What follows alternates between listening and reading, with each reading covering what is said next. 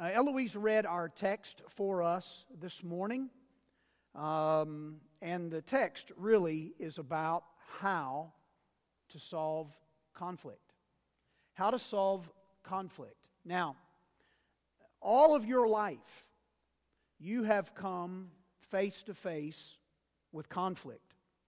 Um, when you were a toddler, you understood what it was like to deal with conflict. You go down to the preschool and you watch one toddler take a pacifier away from another toddler and just see what happens. Um, kids understand conflict, whether it's on the playground or in the classroom. Teenagers experience conflict, whether it's in relationships or whether it's in academics or whether it's on, in sports.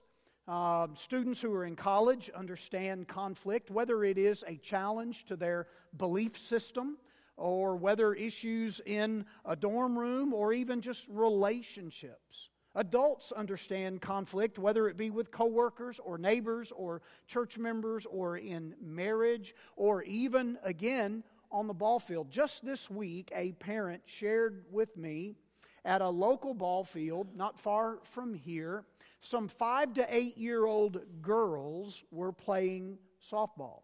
One team was kind of the way it was described to me the all star team, and the other team was just some five to eight year old girls. And the non all star team, previous to Tuesday night's game, had beaten the all star team for the first time. And so they gather on Tuesday night for this game, and at the end of three innings, the game is a tie, so they have to go into extra innings. And uh, the, uh, the All Star team gets up to bat. They score like 14 runs. And um, then the coach on the other team comes out and says, Now, wait a minute. We're, after seven runs, you know, the teams are supposed to swap um, the field and batting. And it became so contentious that they had to bring the commissioner of the five to eight year old girls softball team. Didn't know there was such a position. But to make a long story short, when the commissioner ruled that they should have stopped after the scoring seven runs and took seven runs off the field, parents became ballistic. The way she described it to me, it was utter pandemonium between parents and coaches. Now, here's the best part all of these kids go to school together. And most of these parents, dear ones, are sitting in their church today holding hands and singing Kumbaya. And we wonder, we wonder why younger people struggle with authority. Conflict is defined as the active disagreement between people with opposing opinions or principles. Conflict is defined as uh, fighting between two or more groups of people or countries. If you Google conflict resolution, you will get 235 million results. And among those results, you're going to find the seven keys, the nine principles, and the five steps to better relationships. If you Google conflict resolution in the church, you get 37,100,000 results. In other words, it doesn't look very different between the sacred and the secular. The simple fact of life is that when two or more broken, sinful people come together, sooner or later, disagreements will arise.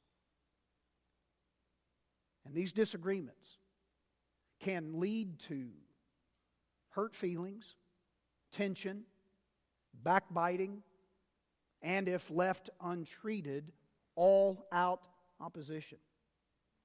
Now, we all know as Christ followers who are seated in this room today that we are not yet fully sanctified.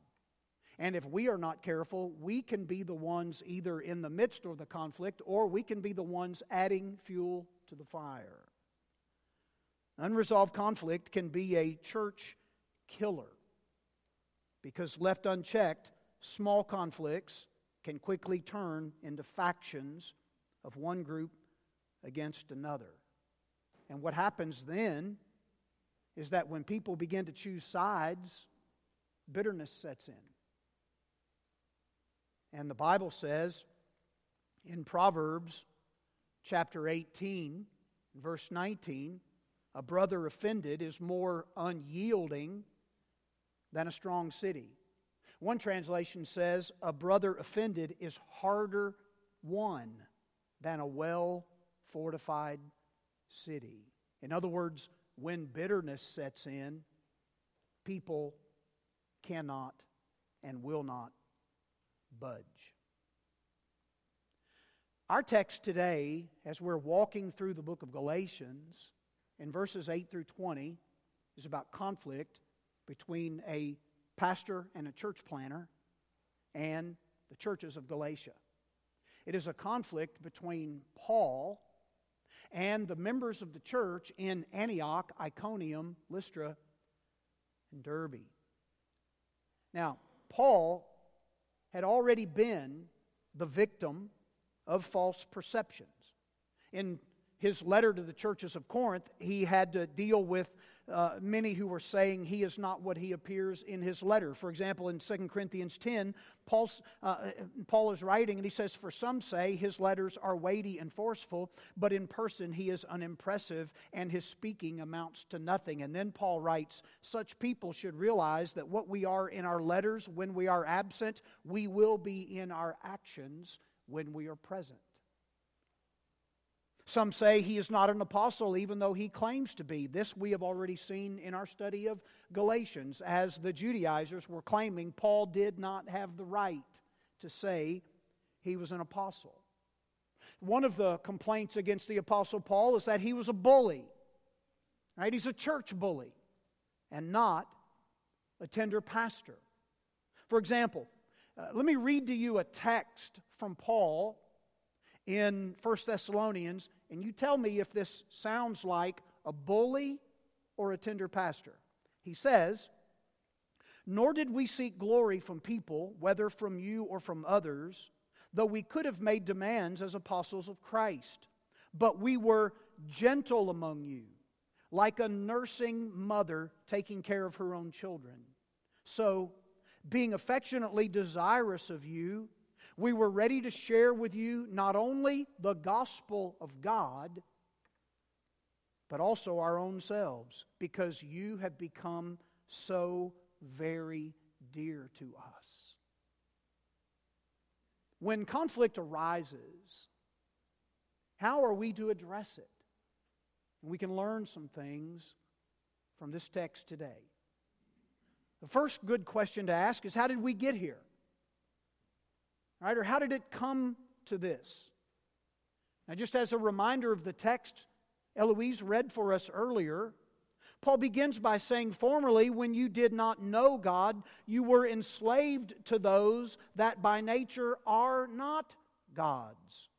But now that you have come to know God, and notice Paul says, or rather to be known by God, how can you turn back again to the weak and worthless elementary principles of the world, whose slaves you want to be once more. You observe days and months and seasons and years. I am afraid that I have labored over you in vain. In 1984, again in 2011, and then again in 2015, I stood in a Buddhist temple and watched as scores of men and women were bowing down and offering prayers and incense to giant statues made of wood and stone. You cannot help when you walk into a Buddhist temple and observing people worshiping these idols. You cannot help but have a broken heart. You want to stand up and you want to shout from the very top of your voices Dear people, wake up! Open your eyes. If you continue this path that you are on, it will lead you to hell. Dear ones, see Jesus Christ, the Son of God who came and laid down his life for you. In a similar way, the Galatians were like the people of Romans chapter 1, where Paul said, Since creation, God has made himself evident to them. But what did they do? They exchanged the truth of God for a lie and worshiped the creation rather than the Creator. And now that they have come to know God, Paul is saying to the churches of Galatia, Why have you turned back? Why are you now worshiping worthless things? So, Paul is saying to them as he begins this section that they have forgotten who they used to be. And now Paul is expressing his disappointment because of their immaturity. He's expressing disappointment because of their lack of discernment. In Paul's mind, he cannot fathom how they could so quickly forget their former bondage to sin and abandon this new freedom that they have found in Jesus Christ. In fact, Paul says, I am afraid that I may have labored over you in vain. In fact, if you look at verse 20, Paul says, I am perplexed about you. That is a word that literally, it's Paul saying, I am at my wits' end.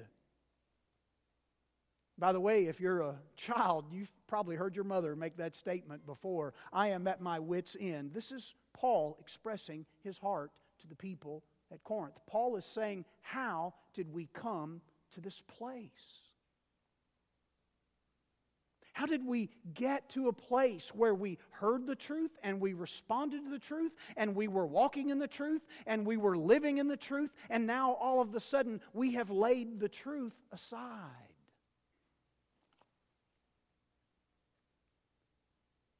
So, Paul needs to remind them of who they are. We should ask the question who are we? When you go to verse 12 and following, you're going to hear Paul use words like brothers, as he says in verse 12, or spiritual children in verse 19. This vigorous apologist and church planter by the name of the Apostle Paul now becomes Paul the loving pastor. He's pleading with them. And he uses terms of endearment and affection, calling them brothers and calling them spiritual children, begging them to return to the truth that they once embraced. He begs them to become like Him, and in other words, free and satisfied in Jesus Christ. He says, I introduced you to freedom. Please don't turn back to slavery. In verse 13, he says, You know that it was because of a bodily illness that I preached the gospel to you the first time. No one is sure what his illness was. Perhaps it was malaria while Paul was taking the gospel to the mosquito infested coast of Pamphylia, which, by the way, is not far from the uh, Lycus River Valley where the churches of Galatia are found. Uh, some believe that he had a painful eye disorder, and the text alludes to that by saying, Many of you would have plucked out your eyes and given them to me. Some believe that he may be suffering the effects of the stoning that he survived in Lystra. Whatever Paul's ailment was, it was serious enough for Paul to come under the care of the Galatians. And Paul says, When I came to you, and I was broken and I was hurting, you took me in and you cared for me and you treated me like I was an angel of God. You treated me and you welcomed me like you would treat and welcome Jesus himself. That's what Paul said.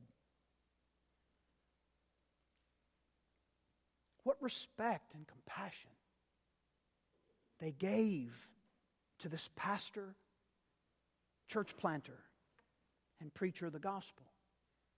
And then Paul says, something happened. Something changed. He asked them, Where is that sense of blessing that you had?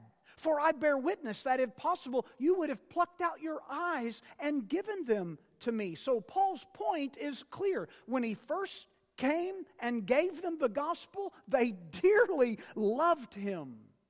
And now, after only a few years, Paul says, Am I now your enemy? Have I so quickly become your enemy simply by telling you the truth? And the same people who saw Paul as an angel now are treating him like he is the enemy himself. Begs the question who changed? It wasn't Paul. His message remained the same. But when he confronted them on their break from the true gospel, they turned on him. They became defensive. And Christian unity was threatened because Paul had just spoken the truth. How ironic that the same kinds of problems arise today. Dear ones, I, th- I think these words are written in sacred scripture to guide us and to help us understand how we should respond to conflict. I think Paul is trying to help the churches of Corinth understand that truth can always be a healer, but the only way truth can heal is if all of us are willing to take off our pride and clothe ourselves in humility and compassion.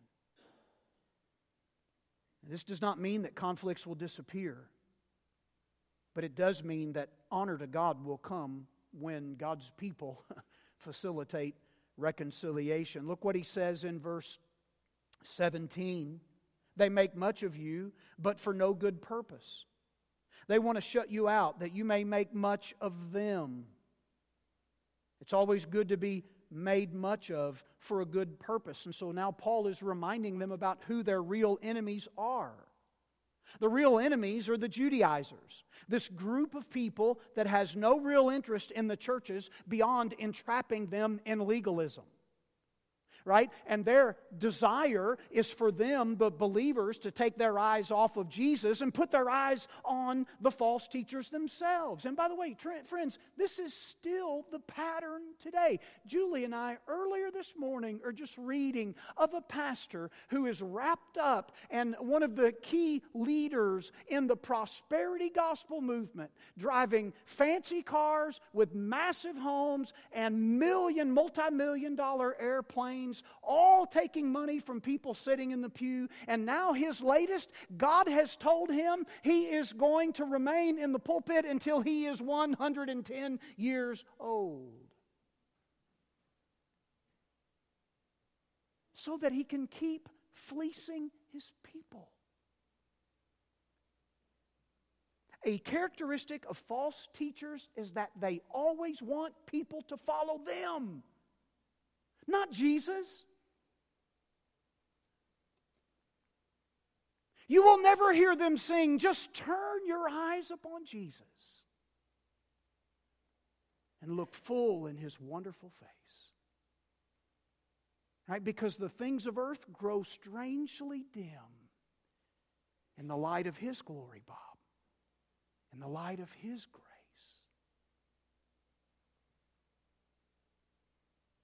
They will not sing those words. Instead,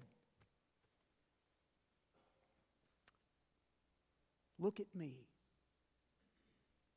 Paul is showing us when we are in conflict, we must remember that we are brothers and sisters in Christ.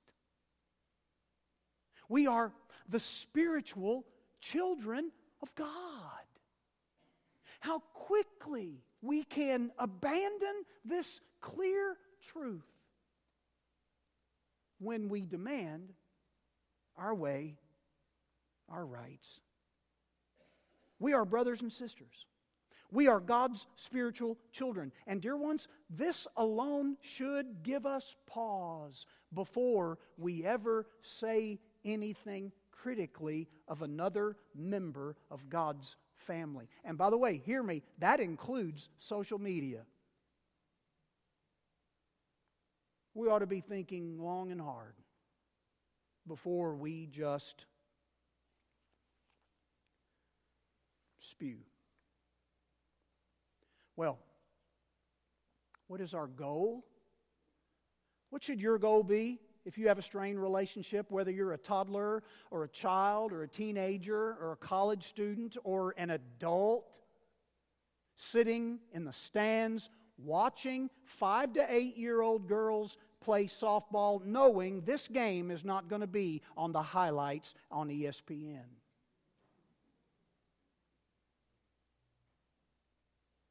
Would you please just glance at verse 19 for a moment? My little children, for whom I am again in the anguish of childbirth, and you ought to take your Bibles and you ought to underline or highlight the phrase, until Christ is formed in you. Until Christ is formed in you. Now you say, Pastor, did Paul really put an exclamation point at the end of verse 19? Well, it's in the book.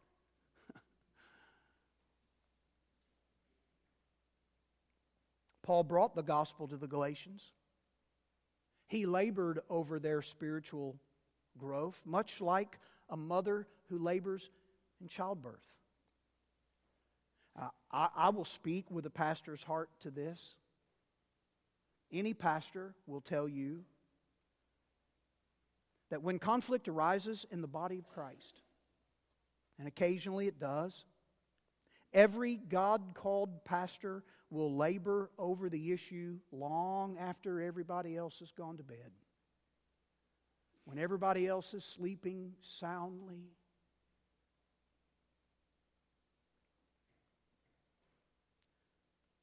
Often we cannot find our own rest. Shepherds will labor over their sheep when he sees them stray, when he sees them in conflict, either with him or with others in the church. A lot of times it's a private burden that we have to carry, just like a mother carries the private burden of the anguish of childbirth. Why? This is why. Because we want to see Christ formed in us. And, dear ones, we want to see Christ formed in our flock. We want to see a group of men and women and college students and teenagers and boys and girls looking like Jesus. Sounding like Jesus, acting like Jesus. In the pew and on the bench, in the pew and in the stands, in the pew and in the classroom.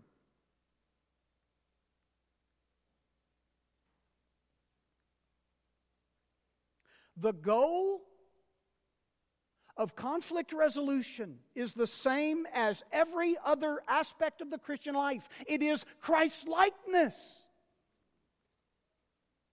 Sometimes, when God's people are in conflict and there does not seem to be a resolution, most of the time it's because we really don't want this. We want our way.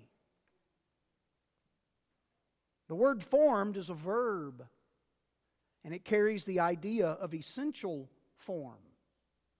In other words, it's not just the exterior, it's what's happening on the inside. Paul reminds us that Christ likeness is always to be the goal of the Christian life. So let me just wrap this up with uh, some application. All right, so what should we do? If the Apostle Paul and the early churches that he formed uh, ran into occasional conflict, how should we handle it when conflict arises today? Well, let me give you four things real quick this morning. Number one, we should always be praying for unity. Praying for unity. I mean, dear ones, why fight a cancer that you could avoid? And the same is true for conflict among believers. If we can remain spiritually empowered and hold up unity as our highest ideal, we're doing a lot to protect our unity. Go back and read John 17. I want you to picture John 17, the prayer of Jesus. Not Jesus teaching us to pray, Jesus praying. And you go back to John 17. Here is John 17, and on one side of John 17, you have the listening ears of the apostles. And on the other side of John 17, you have the cross of Calvary that Jesus is facing just a few hours away. And in the midst of that, what is Jesus doing? Jesus is praying for the unity of God's people. If it's important for him, it ought to be important for us.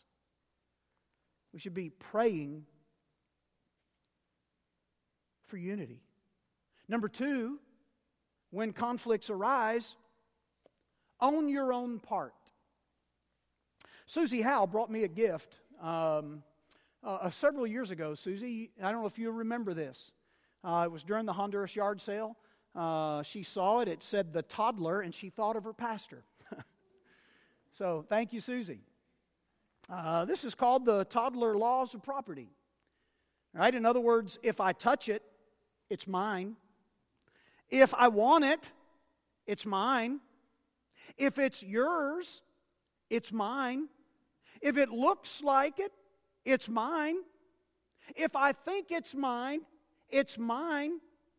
My only problem with this shirt is that they don't make it in extra large and large for you and me.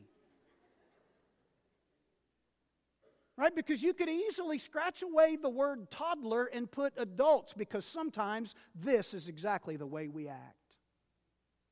The reason why we laugh at that is because it's true, isn't it? You know what the number one question every adult should ask when conflict arises in a relationship, whether it's at church or at home or at work or in a classroom?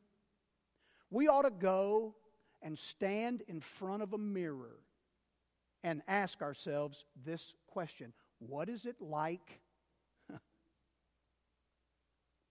what is it like to stand on the other side of me?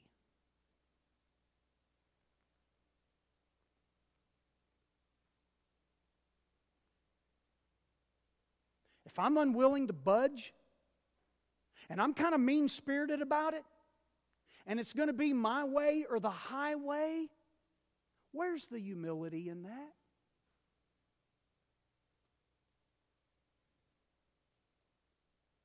Where's the compassion that Jesus displayed in that? It's not there. And so we should own our own part.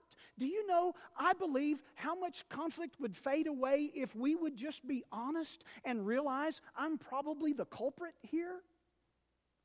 I can think of two, maybe three um, serious disagreements my wife and I have had in um, 29 years of marriage. We'll be married 29 years in just a couple of weeks. And I can think of maybe three serious disagreements we've had, and every single time it's me. I was the source of the conflict. Now, you're out there saying, We knew that already. I mean, dear ones, it's, it's true. In the midst of conflict, you go stand in the mirror with the conflict in your mind and ask yourself, What is it like to stand on the other side of me? And see if God will use that to produce humility in your heart and compassion in your spirit. Number three, talk to and not about someone. In other words, we should always go to the source of the conflict. Now, can I be honest? Christians are not real good at this. And if you don't believe that, just, you know, take an hour and just thumb through Facebook or Twitter.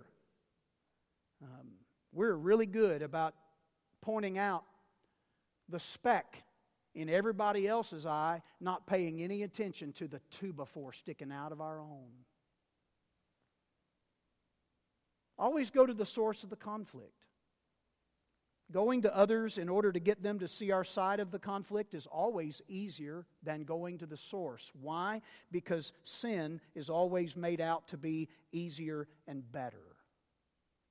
It's easier for me to go to others and get them to band on my side, hoping maybe somebody else or whatever the situation is, they'll crack, they'll break, they'll fall, they'll stumble, and we can rejoice and say, See, I told you so.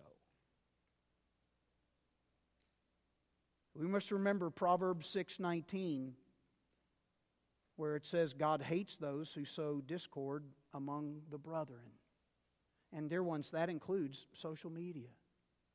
Now, I know it's not easy to listen to a sermon like this. It's not always easy to preach a sermon like this. But when we make a commitment to walk through a book of the Bible and teach the Word the way that it is written, we have to deal with sometimes difficult passages. But let me show you the joy. Let me show you what can happen. What do we do in conflict resolution? We do this we keep at it until Christ is fully formed, first in me and then in whoever else is involved. We just keep at it, right? We keep at it until Christ is formed in us, until we begin taking the very shape and essence and thought pattern and behavior and actions of Jesus Himself. And by the way, what's the greatest example of that? Let's close with this. Take your Bibles. I don't want you to look at it on a screen. I want you to see it on the page. Take the Bible in your lap or on your phone or on your iPad or however you're reading it. I want you to take your Bible and I want you to go to Philippians chapter 2. And this is where we're going to stop. Philippians chapter 2.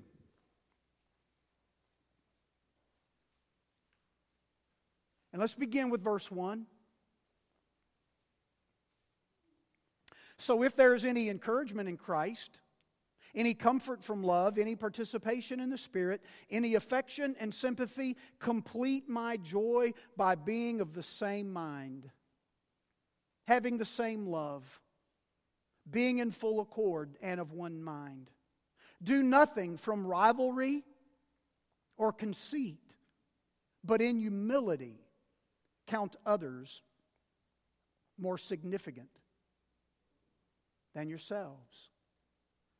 Let each of you look not only to his own interest, but also to the interest of others. And then notice verse 5. Have this mind among yourselves, which is yours in Christ Jesus. You know what Paul's saying here? Jesus lived this way.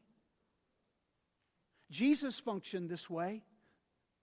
Jesus walked this way, and Jesus talked this way. And so let's pursue it ourselves. And let's work and work and work to bring unity and joy and peace and restoration. And let's stay at it and at it and at it until we see Jesus in each other, but especially until God sees Jesus in us. What is God's agenda for your life? Right? Whether you're in the balcony or downstairs, whether you're like these young guys who are close to the pulpit and Bob, right? Yes, whether you're there or whether you're in the upper deck, listen to me this morning. God's agenda for your life is found in Romans chapter 8, where Paul says that we would be conformed to the image of his Son. God wants you and I to look like Jesus.